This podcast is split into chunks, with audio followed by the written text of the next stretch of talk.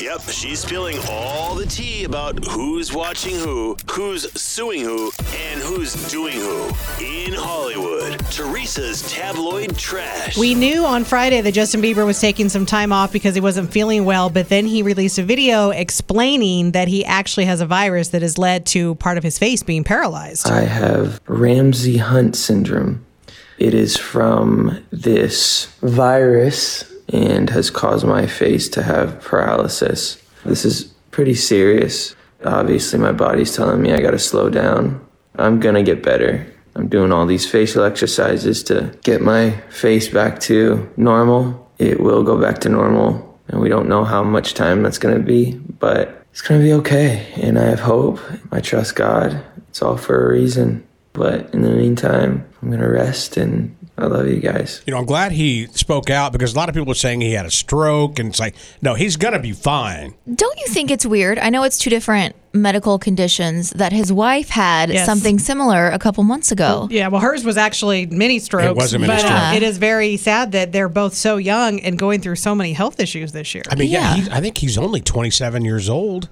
That's a lot. It's a lot for a young married couple. I was glad to read, though, that he said he'll be okay and can work his way out of it, because I kind of thought that he had something that was a lifetime diagnosis. Mm-hmm. I know I'm not you, familiar with this syndrome at all. Yeah. Those things, they're weird because it's a virus. There's that, and then I have a friend who had Bell's palsy, mm-hmm. which is kind of similar, and again, it's a virus, and he just woke up one morning, and his wife thought he was having a stroke because the, his face, his just, face just starts to droop. That's so scary. And, and it did leave lasting, like he still has a little bit, you can, it, like it left a little bit of permanent damage, but again, it's just a weird virus. Yeah, I was reading about, about more about him. Right now, the only frustration he's really having is he can't eat. He's having a really hard time mm-hmm. trying to get food to just go down yeah. in his stomach. That's so scary. It, it is. is. Toby Keith is revealing that he has been battling stomach cancer. The country singer took to Facebook Sunday to share with friends and fans that he was diagnosed with the disease last fall. Since then, he's been receiving chemotherapy, radiation, and undergone surgery. He stated that he needed some time to recover, but was looking forward to seeing fans sooner than later.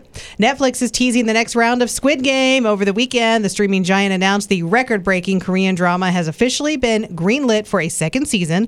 The series creator also released a statement about the renewal, saying it took twelve years to bring the first season of Squid Game to life last year. twelve years? But it took twelve days for Squid Game to become the most popular series ever. Last year, Netflix revealed the show had been viewed one point six five billion times in its first twenty-eight days. You know, yesterday, I almost signed back up for Netflix. You really should with yeah. Stranger Things, and this is coming out, but it's going to be a while.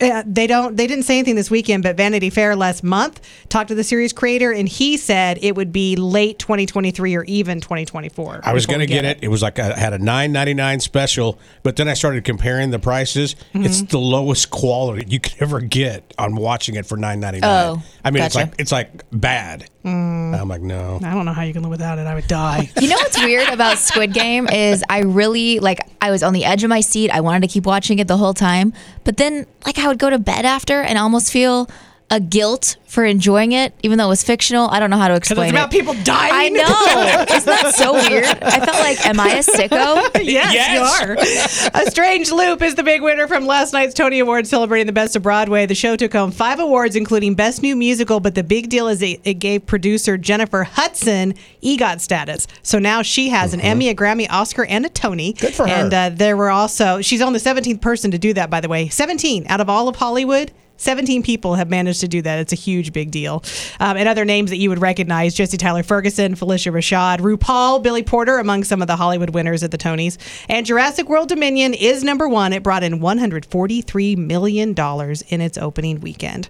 That is your Tabloid Trash, brought to you by K C Sport and Social, not only the premier kickball league in Kansas City, but also the cheapest. Registration through June twenty-third at K C Sport and Social dot com.